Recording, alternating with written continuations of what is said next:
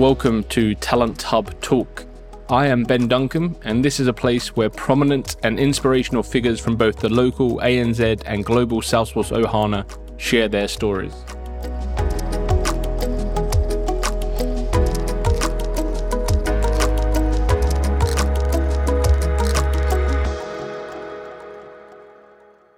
In today's episode, I am joined by Ram Babu Singh, a Salesforce CTA and Associate Director for Accenture in the UK. Through the episode, we explore Ram's early interest in engineering, whether he saw it as a long term career, and how he got started in the Salesforce ecosystem. Ram talks us through the early days as a Salesforce developer and how an on site opportunity in the Netherlands really enabled him to enhance his engineering skill set. Ram has progressed from developer to tech lead and technical architect, so he shares some of the steps he took to improve and grow along the way. He talks about the importance of being out of your comfort zone and asking for feedback, as well as discusses how he manages stress and burnout. Finally, Ram talks about his journey to CTA, how it played out, and the lessons he learned through the process. Plus, shares how valuable he found the Salesforce community and different groups that helped him achieve his goal. I hope you enjoyed the episode. Ram, thank you for joining me. Thank you, Ben. It's a pleasure to be here. The pleasure is all mine. I know we've had a lot of your peers on the show before, and I've heard about you and um, and I've come across your name a lot. But it's great to have you on the show to explore more about your background and your journey through the ecosystem. Yeah, thank you, Ben. And I have been a regular listener of this podcast as well. Uh, from last two years, I have been listening this. I have listened almost all the fantastic guests and, and the questions that you have been asking, and I have benefited from those conversations a lot, which I'll talk as we go through. Yeah, that's great. I'm really pleased to hear that you're a listener. I always love having guests on that have listened to the show before. And I'm sure, like we said, there's been a number of your peers. I'm sure you've listened to their episodes and their journeys. But let's explore yours. So um, I know you um, you studied engineering. You were looking to go down that path from your education. So what was it that first got you excited about engineering, and what did you hope to do with that qualification, that degree? Yeah, so when I was in high school uh, back in India, that we'd have only a limited choice that time. That if you are good at maths, you generally most likely you will go for the engineering, and if you are good with uh, biology or other stuff, you will go with medicine or other stuff. In my high school days, I was very much interested in maths and physics and those those stuff. So it was kind of clear in terms of career path for me from the very beginning that I'm going to take engineering. So I wrote in the entrance exam, and that that's how I got into engineering. And engineering, I studied uh, in information technology that time. So that's how I get into engineering. And when you were studying, was it something that you found came quite naturally to you?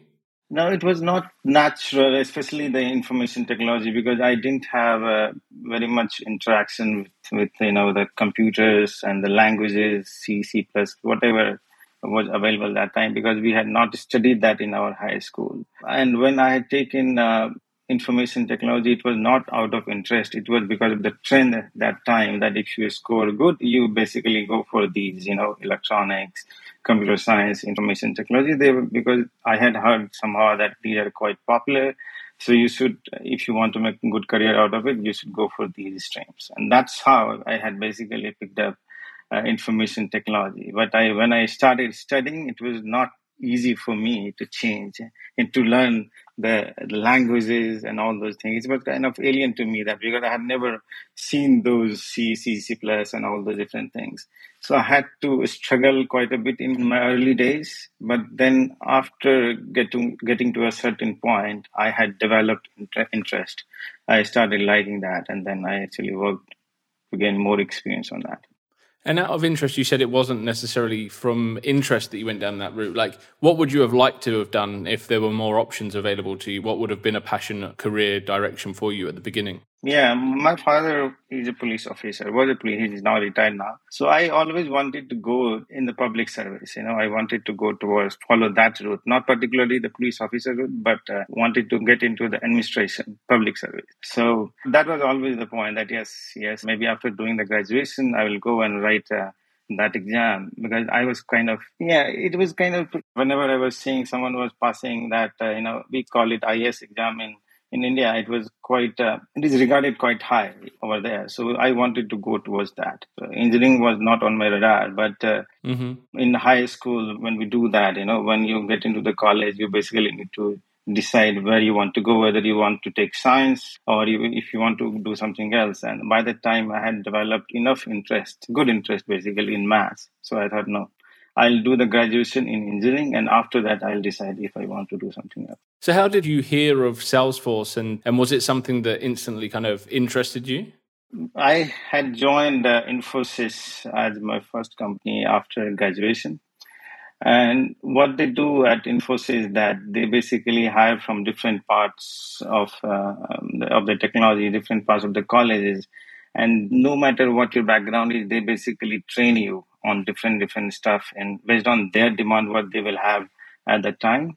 So i was trained in uh, basic computer languages like uh, you know the c c++ java we had that time and database. And then in the advanced training they basically put you on some advanced training like java advanced or. Net advanced or sap or oracle. In my advanced training at infosys i was given Salesforce. We call it SFDC back then. You know, that was the first time I had heard about something called Salesforce.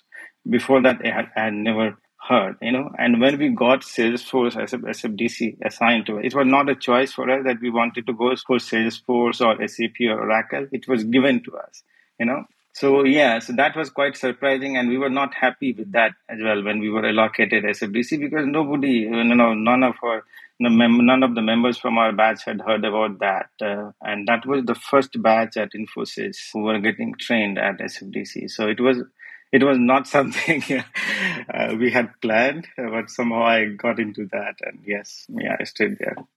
And uh, did you ever consider asking to be moved or to go into one of the kind of more well known technologies? Well, it was happening in the very initial days when we got SFDC. We had some objections as well. We reached out to a couple of guys that no, can we change the technology to SAP or can we move to PeopleSoft? Because that's what we had heard about by then. You know, and then they told me uh, no, this is not something you should do. Basically, they connected me to a couple of uh, Salesforce developers uh, over there who were working at Infosys. That how they see their career. You know so to convince our batch basically and uh, because we were asking so many questions that what is salesforce you know it looks like you just log in like a facebook and you do that stuff you just customize and do the stuff. We were trained uh, to do the programming earlier and now there was not much programming. You were doing so many things with, uh, with the configuration is, itself. So i thought okay i don't know what kind of career i'm going to have but they then connected me with uh, so many different uh, Salesforce professionals who explained their journey and what kind of projects they were doing, and then we basically got convinced. Uh, yeah. It must have been pretty scary actually at the time when you're you're being asked to do something that you can't see the opportunity, like you can't see the growth. And I guess at the time, learning SAP would have been in many people's minds a lot safer of a career option uh, and a career path. Yeah, but no regrets now. I'm guessing. No, no, no, no regret at all. Of course, I I thought no, it was a good decision, and and also at the time when we moved uh, to SFDC, timing was also good because uh, there were not many Salesforce professionals at that time. So if you do better, it was also a chance for us to evolve. You know, we got opportunities early because of SFDC. Good opportunities like getting going to the on-site, you know, traveling, having client interaction, and all those things early in our career because we were the first takers of SFDC. There were not many options available at that time. Had you always had leaving and uh, working abroad and um, uh, working onshore? Had that always been something that you were aspiring to do? Well, I didn't even know that this is an option back in my engineering days or when I got into, uh, you know, when we were getting trained at Infosys. We didn't know that what kind of uh, work structure are there? How do people work in IT? I'm, I'm the first one from my family and from my friend circle in my who went into engineering. So I didn't have much background, but. Uh, when I uh, joined Infosys and when after getting training, when I was deployed to the project, and that's when I understood that okay, people work from on site as well because you need to have basically a balance that two people would be there at on-site working with the client they would be having client interaction and then you're supporting them and working with them in the team from offshore and that was a real opportunity when I was talking. Uh, sometimes I was talking to the client as well directly because I was from Salesforce, so not many people were there at onsite also who knew Salesforce. So I was the guy uh, who was basically talking to the client side as well. So that's when I got to know that okay, this is something we can explore because people who were there at onsite they were talking about different uh, experiences, not only in terms of work culture but the culture and the country they were living in. So so many different experiences they were talking about, and they were talking highly about those things. And that's when I thought, yes, we, we can explore that opportunity as well, given, given the chance. And then I worked towards that. And you, you went to the Netherlands. So, um, what did you gain in terms of your skill set, or just what, what did you get from that experience? Yeah, I considered going to Netherlands uh, as one of the biggest uh, rewarding experience for me in my career. The reason I'm saying this because uh, when I went there, I was just having three and a half years of experience in my whole professional journey. I went there in 2014, and I was a senior developer in India back then. You know, but it was for an American company, a well-known American electric car company over there for Netherlands. And the team structure was quite unique for me because I'm, I was the first one from Infosys who was sent for that client. And uh, when I was going, I remember one conversation from my manager from India that because you are the first one who is going for the clients, either you are going to sink or you are going to make it big. You know, so that was the conversation I had. He had motivated me throughout my journey at Infosys. We are still in touch. He, he's a very good friend of mine but that was the conversation we had so i had some kind of pressure as well that because i'm the first one first time i'm going outside of country and also the team structure what we had at uh, onsite that I was placed directly into the client team. You know, I was not part of the Infosys team who was basically supporting them. I was I was working with the client team directly in that, and I was the only guy in the whole office who knew Salesforce. You know, it was an American company, so most of the things were uh, led from America, but uh, we had counterparts over there from the client side but in Netherlands, I was the only one who knew Salesforce for the whole uh, in the whole office, and we were we were implementing Sales Cloud over there. And EU region, we were kind of uh, from Netherlands, we were configuring EU related stuff what needed to be done. So that was kind of unique experience for me because I had to talk to different people, not only from the technical side, from the business side, also what they were doing, what kind of challenge they were facing. And in terms of my experience, I was a developer, you know. So it was kind of uh, stepping up for me because earlier in my initial days, when I was talking to them, it was they were telling me that yes, you you are good. You come up with the options, you suggest solutions. Those are good things, but you you are very technical. You know, you would talk in the technical language because I had a developer mindset, and in that language, I was basically talking.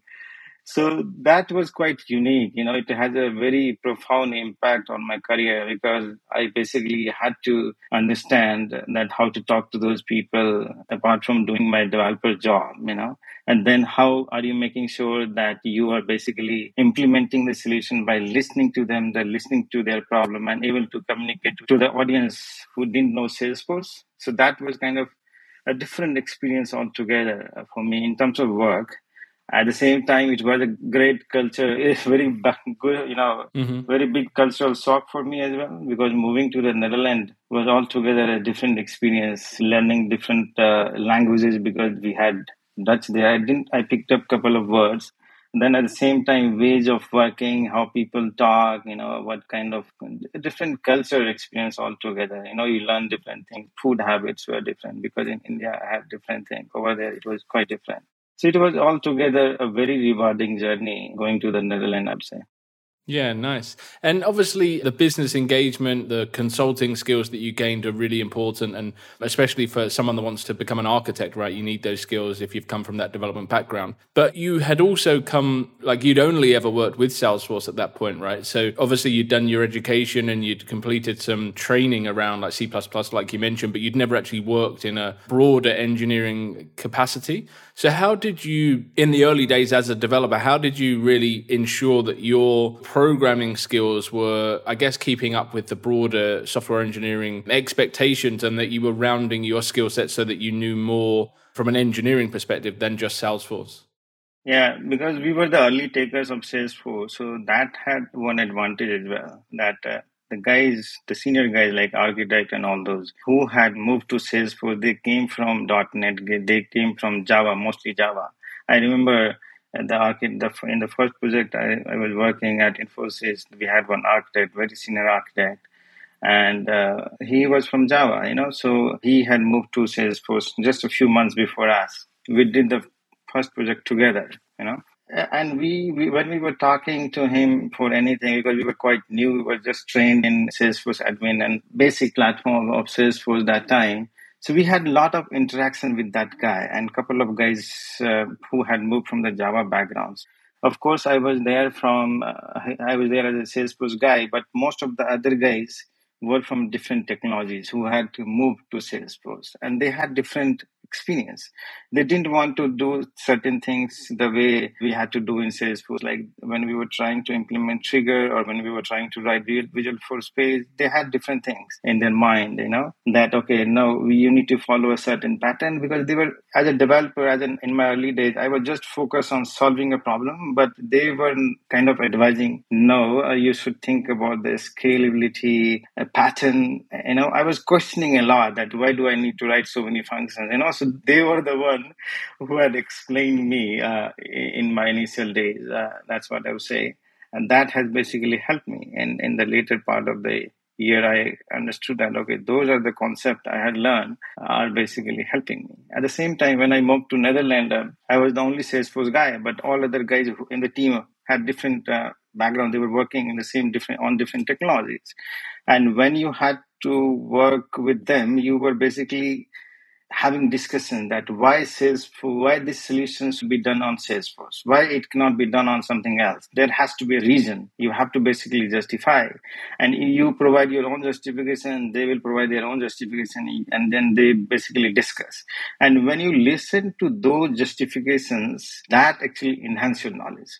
That has actually helped me in many ways in my career at later part of the year as well, I have done many digital transformation projects uh, at Deloitte and at Accenture as well. And I was part of big teams, and those teams were not doing only Salesforce; they were doing multiple different things. So, how Salesforce will fit in the whole ecosystem and how Salesforce will interact with other systems and what are the different things you need to think about, I learned from them mm-hmm. by being on those projects, you know, by being on the projects where we had people from multiple disciplines. So, by being in a multiple disciplinary team helped me in my career, even though I had only Salesforce experience, but I learned from the experience of others when you went over to the Netherlands, your manager said you're either going to sink or, or you'll make a real success of this. I'm guessing you made a success because uh, you uh, you seem to have learned a lot there, and obviously your your career has has really only gone in one direction. So, what do you think made you successful in your first on-site role? Yeah, so the one thing which I had made sure that I should be good at, uh,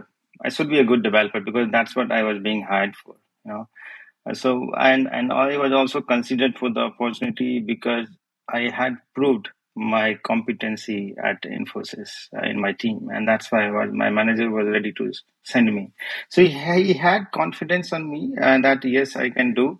At the same time, he was also expecting that if you are going as the first one, you should make good impression so that uh, Infosys might get more business and you can become successful. So it was kind of he was not trying to scare me, but he was trying to tell me the reality that I need to focus on that by just by going to the country. You should not be basically deviating yourself from the main work that you are going to do. At the same time, because uh, you know i always believe that you need to be good in your in your own craft. And if you are good at and i was good at uh, developing to a certain extent then i had that confidence that at least in terms of salesforce experience development experience i can manage. And if there would be new things then of course uh, i will take help from my managers who would be there of course in in india but i can definitely reach out to them and then the big community I had over there in, at Infosys, I can definitely take help from them. So I had that confidence, and that's how I went, and it, it played out well uh, over there. And you've obviously mentioned like being very capable developer, and as I guess uh, technically, like it's probably easier to identify your gaps because um, it might be that you know there's a new technology within the ecosystem you haven't worked with, or there's new things coming through that you kind of have to keep up to speed with. But from a non-technical perspective, with your career, how have you identified like gaps and areas for improvement that aren't necessarily technical? So not not coding but could be soft skills or you know presentation. How have you identified where you need to work on so the first time uh, those things came to my attention was in Netherlands when I was working with a client team. I was the guy who only knew Salesforce in, in the whole building but I had to talk to the different people. And that's when, you know, after working for one month there, I, when I was having conversation with my manager from the client side at, uh, at Netherlands, uh, the, he actually told me that uh, I'm receiving good feedback about you, the kind of work that you do and the options that you come up with. But at the same time, there is one thing you need to improve, is like your language in which you speak, because you, whenever you talk to someone from the business side, they think that you are talking in alien language. They don't uh, understand the full thing that you say. And that's when he actually also helped me uh, that how you should do that. He gave me a few pointers that you should focus on that then I realized that yes, uh, it's not only being a developer you should work, uh, you know, you should focus on. I started focusing on those uh, soft skills part as well. And next time, whenever I go to a business analyst or to product owner, or I'm talking to the business people who are from finance, I was trying to understand their problems. You know, I was not talking any Salesforce language. I was in just plain simple language. I was just talking what kind of problems. And then later on, I was basically translating those things. See, it, was not very, and it was not a natural conversation. It took some time, you know, it took some time, but uh, after work also i was kind of practicing those things that how should i do that if i need to do a presentation uh, to the client i was making sure that i do that presentation a couple of times beforehand uh, to myself uh, and before i'll go and do the presentation that has actually helped me in many ways that doing the presentation you know basically being becoming ready that you become ready uh, what i had found for myself that you were doing the present if you need to talk about something you do talk to yourself and record that and listen to that and see if you are repeating repeating yourself or if that is making sense to you or not you know. And i was talking to my roommates also sometimes and i was trying to explain a few things to him and i was trying to gather feedback basically so gathering feedback, you know, that's how I basically learned these things. Gradually, it evolved. Yeah, nice. It must be um, like being away from home and in that environment and having to engage with business people and not necessarily be comfortable initially. It must have been um, like your boss said, like a sink or swim environment, right? You either you either learn to do it or you don't. Yeah, it was very very uh, challenging. At the same time once you make some effort and then in the next meeting you see that okay that has been uh, received quite well you get some confidence also. Then you put extra effort right? And that's what i was doing. So like step by step you know. And the people i was working with they were also quite nice and they also helped me make that transition because they also knew that uh, yeah i have a different background. And so they were also talking to me slightly differently, you know, and then gradually once they had understood that, yes, I had picked that up. So it's like it came from both ways. If you make some effort, people also try to help you sometimes. And that has happened with me, yes. So, in your career, you've gone from being a, developer to a technical lead and obviously now an architect. So, what has helped you on that journey in terms of how have you made those progressions? And have you been comfortable each time you've made that step up? Uh, not uh, not always I was comfortable. Uh, when I was in India, I was mostly a senior developer, but uh, Netherlands from senior developer, I became a tech lead because I was kind of managing. After some a certain point, I was kind of managing some workload and some uh, team lead activity as well, and I had. Uh, I had a couple of guys who were working with me after me at that at that client. Then I came to Deloitte. I moved to UK with Deloitte, and I was I was I joined Deloitte as a senior consultant. That was mostly a tech lead role for me. So it was good at that at that extent that I was able to manage uh, uh, my workload. I was also able to review the code and everything what my peers were doing were working with me. That was good, but I always wanted to become architect after developer and after tech lead. That was a natural thing I was looking at but I had some gaps as well. When I was seeing um, architect on my projects, I was seeing that they were quite good at presenting different solution options and defending those solutions.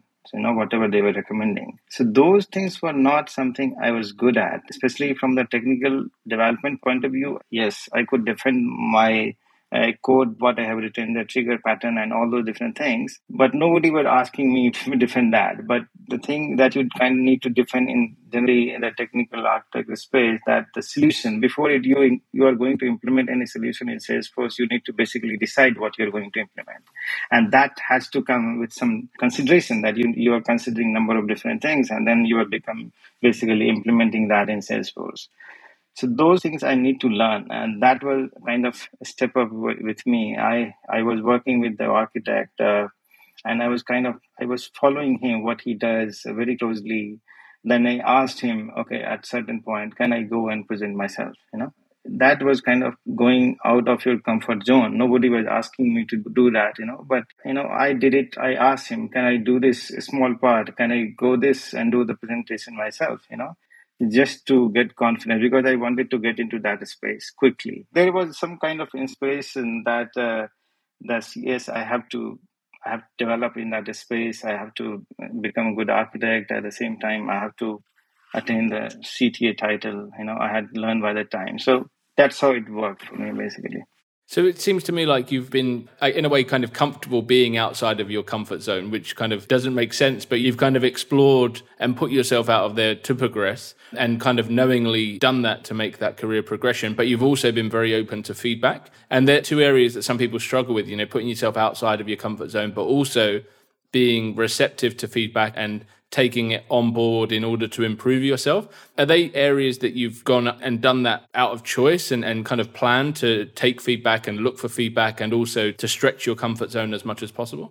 Yeah, so I always knew that I, am a Salesforce guy. I'm just focusing on Salesforce. So, but if I need to become architect, I need to focus on other stuff as well. So that that was something which was very clear to me from the very beginning. And I had seen all that on the projects also that it's not only Salesforce that you work upon, you work on different things. And to do that, basically, you have to learn what others are doing and you have to basically take feedback from others. And that's what I had followed from the very beginning. When I joined Deloitte, I was uh, part of multiple, uh, there, were, there were so many experienced people who were working with me, not only in terms of technical people, but business people, business analysts, and they were quite good in, in their own area and somehow i felt that yes i need to fill that gap as well. And to fill that gap you basically need to understand the gaps first and then you need to talk to the people. And that's what i was doing you know. I was very much motivated uh, by that time. And also the kind of team i had they were also kind of motivating me uh, most of the time. If you go and ask them they were giving they were giving you so many suggestions.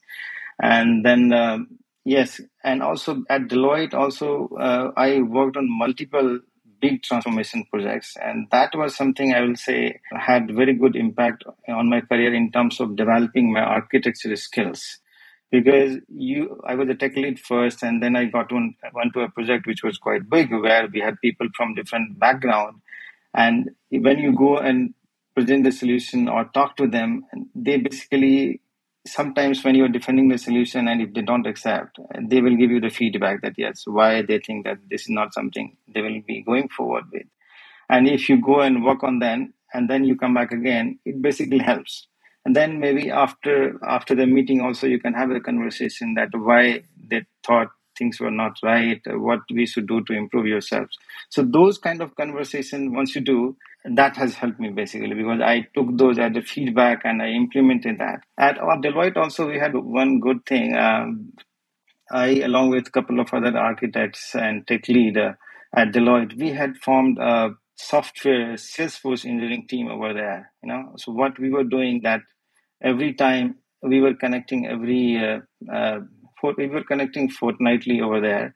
And in that meeting, what we were doing that if someone wants to present something about a new topic or if they want to discuss about their project or if they want to just discuss about the salesforce releases or anything you know you come you you come to the office you come to a friend, friend, friendly audience to a group of friendly engineers that's you come stand up and do the presentation you know it, it was very friendly uh, it was a very friendly setup uh, that we had started. And then that has helped people uh, like me going from developer to tech lead and from tech lead to architect because basically that was the first chance you were getting to present something to a friendly audience and then they will judge you they will basically give you the feedback and you know you get confidence on that so that's how i built my confidence. How, how should i expose myself when i'm presenting options and uh, giving recommendation? I am i was sure that uh, people will ask me a number of different questions. And how are you going to defend yourself? Those things i learned in the background you know by joining those meetings by presenting in those meetings and raising your hands up in the on the project when there is a chance. Yeah and again it, it's stepping out your comfort zone right? Because i guess initially that wouldn't have been you wouldn't have been necessarily 100% comfortable in front of other technical people talking about a solution uh, that you've worked on and uh, having them kind of critique it yes that that definitely helped me in that ways and um, you, you, mentioned obviously you've been working on some major programs of work. I know um, in the consulting world and the consulting um, industry, obviously Salesforce skills are in demand and there aren't too many people around at your level. So I imagine you don't spend too much time on the bench and you, you bounce from one project to another um, quite often. How, how, do you manage stress and burnout, especially someone at your level, because there's so much riding on your role. There's so much, there's politics on projects. You've got you know big teams of people you've got stress you've got deadlines to hit the solution is um, is yours to defend H- how do you manage all of that from a stress perspective yeah it's very good questions it's not something uh, which came uh, I was good at initially. Now it's it's not something natural to me. In my initial days, I remember that I was putting a lot of lot of extra hours after work to finish some work, to become to be ready for the next day, and all that.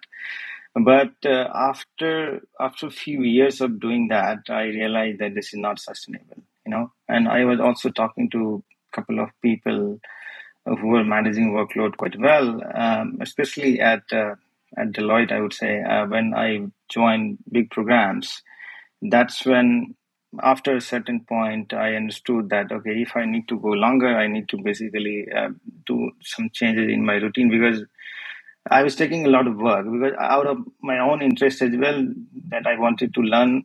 But at at certain point, it became too much. You know that I was taking too much and I'm not able to basically uh, take care of my health and everything. So that's when I started. Someone told me that you should make a diary and you should basically prioritize your work uh, accordingly. Uh. so what has worked for me, especially that I fixed a boundary for myself from last few years, not not before that, from last two three years. I have set a boundary for myself that this is what I'm going to do. Whenever I start the work, I basically decide that okay, what is going to be my priority for today and for the whole week.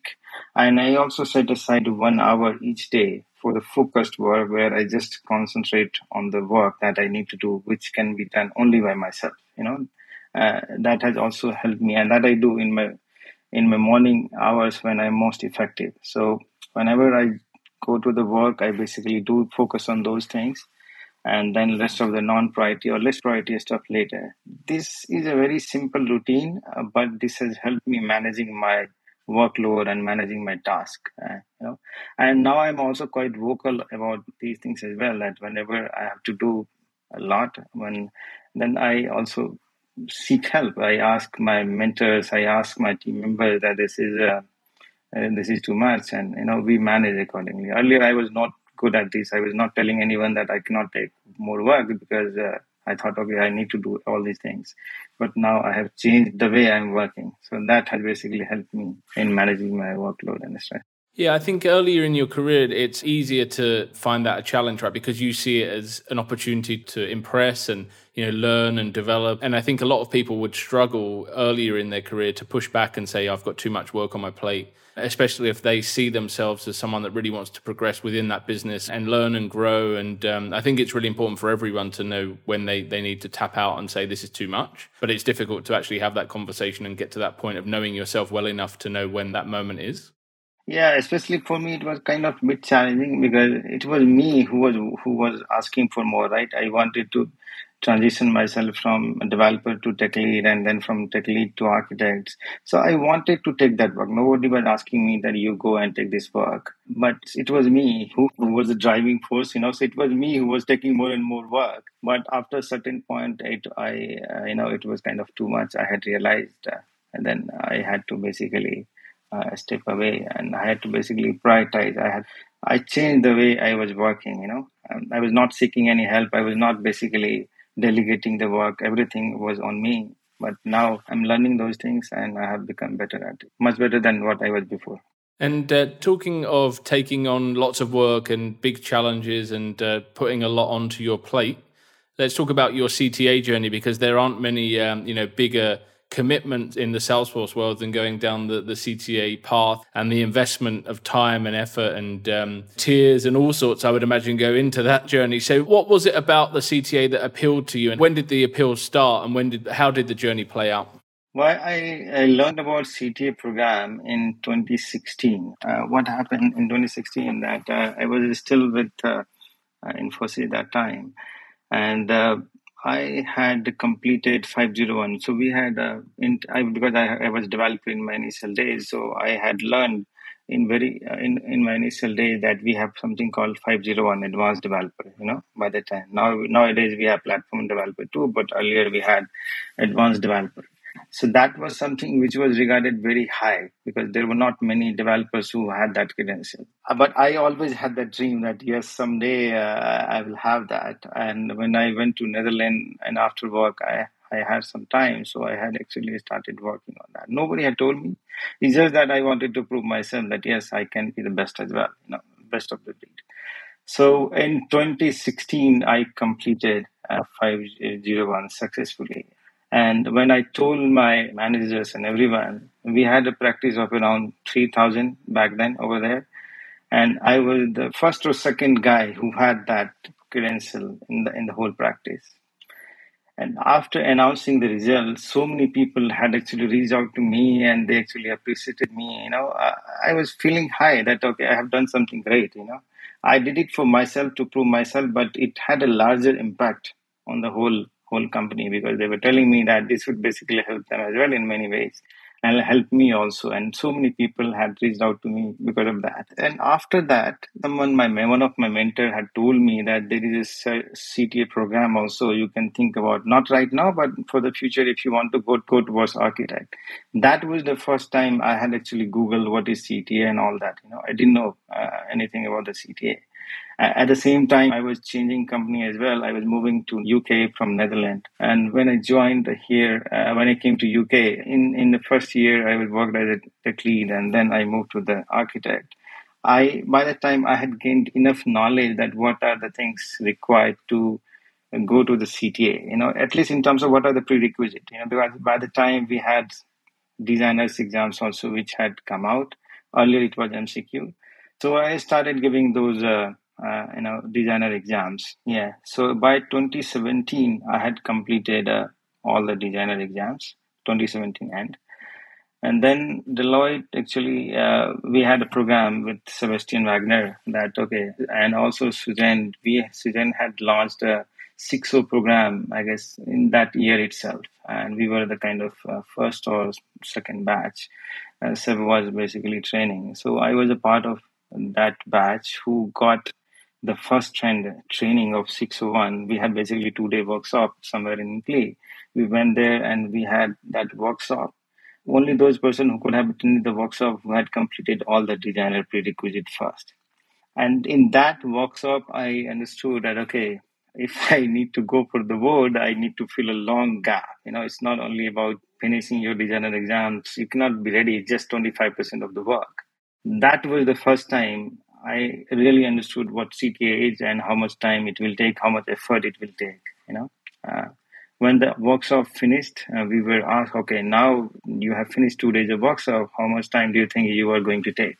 And uh, at that time, I had said, okay, I am going to take another 18 months to, to do the preparation because I had thought, okay, I had a big gap and based on time and everything, I, I thought, okay, that much would be required because I was in consulting. I was traveling a lot. You know, every week I had to travel. So based on that, I had calculated okay, eighteen months. Um, I had that was the kind of time frame I had decided for myself. Uh, but uh, it didn't happen. You know, I um, I made some plans after attending that workshop. I made some plans that this is how I'm going to do this. This is how I will set that up and everything. I I was studying, but I was not very consistent. You know, one day I was studying for four hours or two hours. Next day I was not studying at all because of another commitments. So it took longer, and also at the same time I was traveling also. So it was not happening. You know, I was not getting time, or I was not planning it well. It was not something I had planned very very carefully to how how to become consistent. I had not uh, onboarded my family, my wife, that I am going to do this. She knew that I am going to do this someday, but uh, uh, it's not something that I had made a plan that yes, this is what I am going to do this. You know, and also there was one thing that uh, we didn't have many CTA mentors at uh, in my at my company locally. So we didn't know how much it takes. You know, a couple of people who were there who had gone through uh, that training, who had attended board earlier, but there were not many successful uh, candidates. So we didn't know how much it requires. And at the same time, the, in 2019 uh, and or 2020, what we were seeing that a couple of people had passed CTA and they were talking about their journey. We had uh, YouTube, a uh, couple of YouTube videos from Steve Simpson, you know, and then from Lalwani, where they had talked about um, how they became CTA. And there are a couple of fantastic videos from Steve Simpson also, where they had, he, he had talked about the whole CTA mindset and the ninja and all those different stuff, you know. So I actually watched those videos. And and there was a group as well, Ladies Be Architect, which Gemma had started with others, where she had uploaded a couple of uh, uh, couple of videos where people have attended. Uh, and they were giving mocks. And they had uploaded. So there were few uh, publicly available information on CTA. So I actually watched those and gained some knowledge, you know, and gained some something that how should I structure. I remember especially the one YouTube where Karishma Lalwani was basically saying that uh, you, if you have a target, uh, you basically set a date and then do the backward planning. Uh, and that's what basically stuck with me. And what happened in December 2020 when we had a pandemic in March, uh, everything was shut down. We were asked that we are not traveling anymore, and I had to be at home all the time. And that's when I thought, okay, maybe I, this is the time I can focus on my studies because I was having time. I was not doing anything else after the work. So that was the time I thought, okay, now I can seriously do the planning and I won't be disturbed much, you know. So that's when I decided that okay, in March, this is the March, in December 2020, I'm going to appear for the board. And for that, whatever steps are set, and then I created some plans. And then I also talked to a couple of uh, people who were like-minded people at my company who wanted to do this CTA. I onboarded them, uh, reached out to them, and then I said, We are going to study together. Because by that time, I had understood that you need to do that in a group. You can't do all these things alone. So yes, we had uh, formed a group of three, four guys at uh, at my company, and we what we were doing that we were connecting every morning from six thirty to eight thirty before the work will start. We were doing that study group every day, you know, and then and to do that, uh, I consider myself as a morning person. So and what we did that I was getting up at four every day and then I was doing some self study myself, and then from six thirty to eight thirty, we were having that study group. That was very consistent because we were kind of group of three, four. We were kind of committed that yes, we want to do this, and we all had time because nobody was going anywhere. Everyone was sitting at home, so there was not much distraction. So that's what we committed, and then gradually, once we become better at uh, you know. Uh, once we become better in terms of doing mocks to ourselves, when we become comfortable in the group that yes now we can present our mocks to the wider forum as well. And that's when i started talking to the leaders at deloitte that yes and now we are the four guys or five guys who are working towards the cta now we want some kind of support as well in terms of taking the mocks from the senior architects and then maybe access of cta as well if someone can come and help us in those those things. So they also actually helped me and then we started the giving the mocks uh, formally maybe after the work also maybe five to seven we'll plan mocks every week or every two weeks and not every week everyone was ready to take but i was quite regular i wanted to do that because i had put so much effort i said if nobody was taking the slot i was saying yes i'll go even though I had to repeat the same mock, I will say that yes, I'll go. You know, so in the initial days, I was getting a lot of feedback. Uh, I was not able to focus. And sorry, the finished presentation. It was so many so many things i had to learn. I was not very good at from the very beginning but gradually you know i was focusing a lot on that and with the help of the group and with all the feedback there were no cta who had judged me by the time. But uh, when when we had to plan the board we actually talked to Sujain with the help of our, our company leads and we basically said and that time there was a new program which had come up like 602 diagnostic program. Earlier, it was not there. In my year, in 2020, it was introduced. So my company said that yes, you should basically go through that program. It, it was optional then. That it was not required. It was optional. You can either go through the which is not required which is now required. It's like the prerequisite. Yes. They they assess your ability for the review board, and it's like a mini mock. Is that right? Yes, it's a mini mock. You won't be judged by three judges, which happens in the in the real board. It would be just one judge who will sit with you and who will work on the sorted scenario, and then they will give you the very comprehensive feedback. So it's very good. It's very good step. So that happened. I had convinced my leader that okay, send me for that program. And by that time, I had also had one mock with uh, Deloitte CTA, who had given me a green signal that yes, you can go. And then my leader approved, and uh, Deloitte approved, and then we go for the uh, we went for the CTA, and then after getting the green signal from that, I appeared for the board in December 2020. The thing that I had planned that I'm going for the December.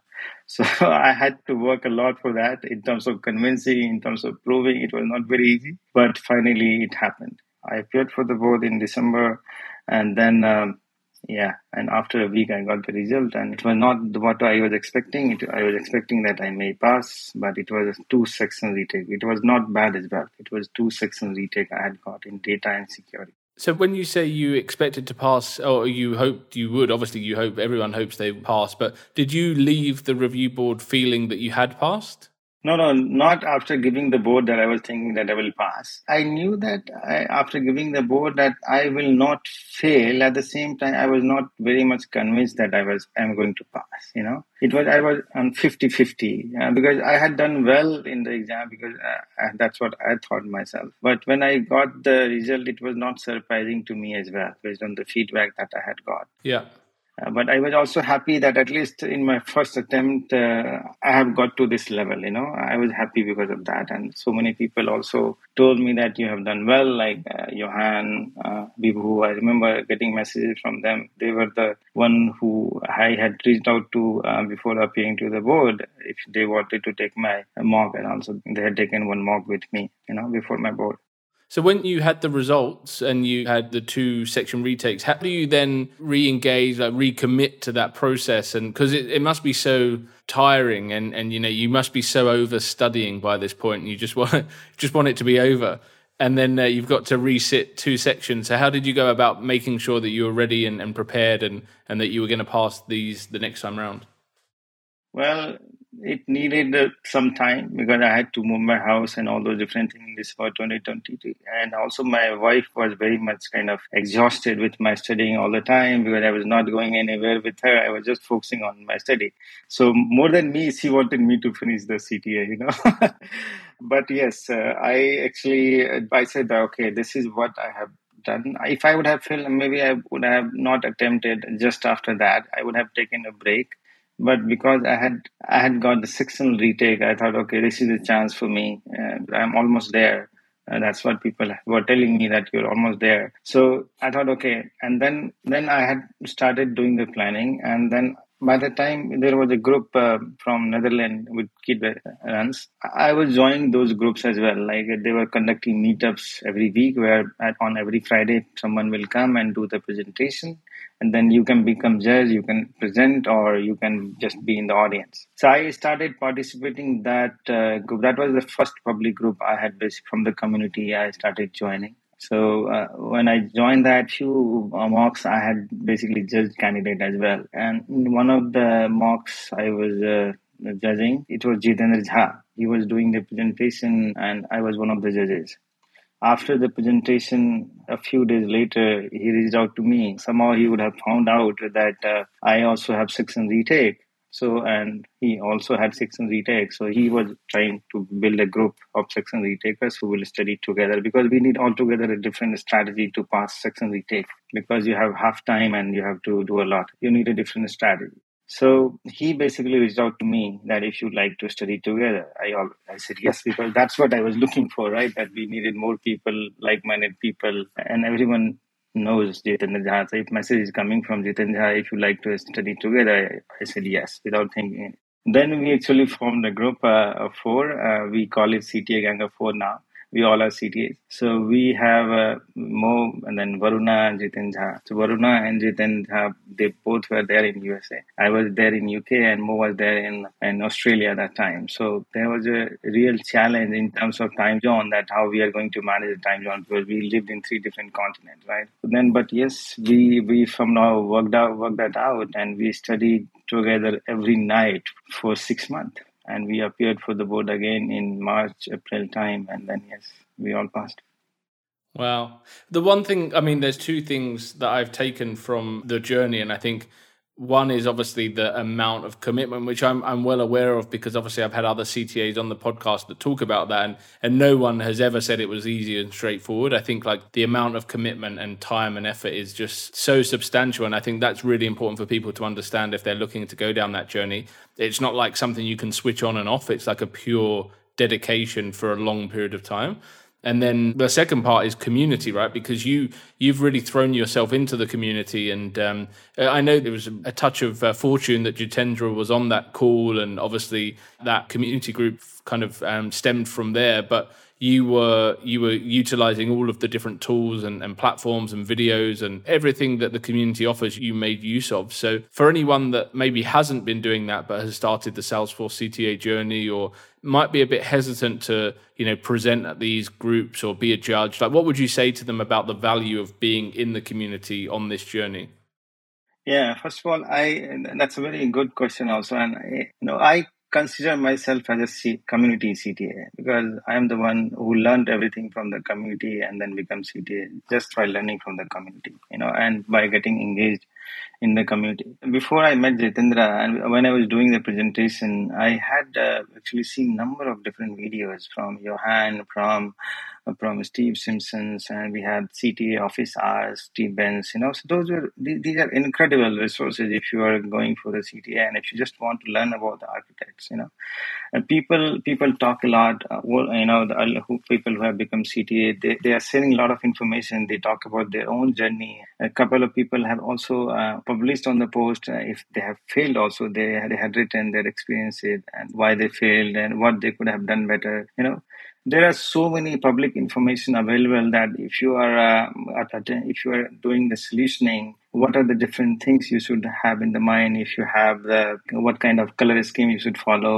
what kind of so many public informations are available now because I, I didn't have any access of any mentor or any CTAs, I was relying on those. Whenever a new CTA was becoming and he was sharing their journey, I, I was look I was reading those very seriously. And whenever there was some kind of public events where CTA was coming and then they were doing some presentation, I was I was attending those events, you know, or maybe I was seeing the recorded information on YouTube. And then I started um, joining meetups, and that has actually opened door for me because that's when basically like-minded people were coming and joining, and they were asking questions. Yes, and I also met Jitendra and others because of the community, right? If I would not have attended those events, I would not have known those guys. So it has actually helped me in many ways. And after becoming CTA, also we all four decided that yes, uh, we will uh, contribute back to the community. So and that's when we started the CTA Gang of Four, and then we are helping others on their journey on CTA.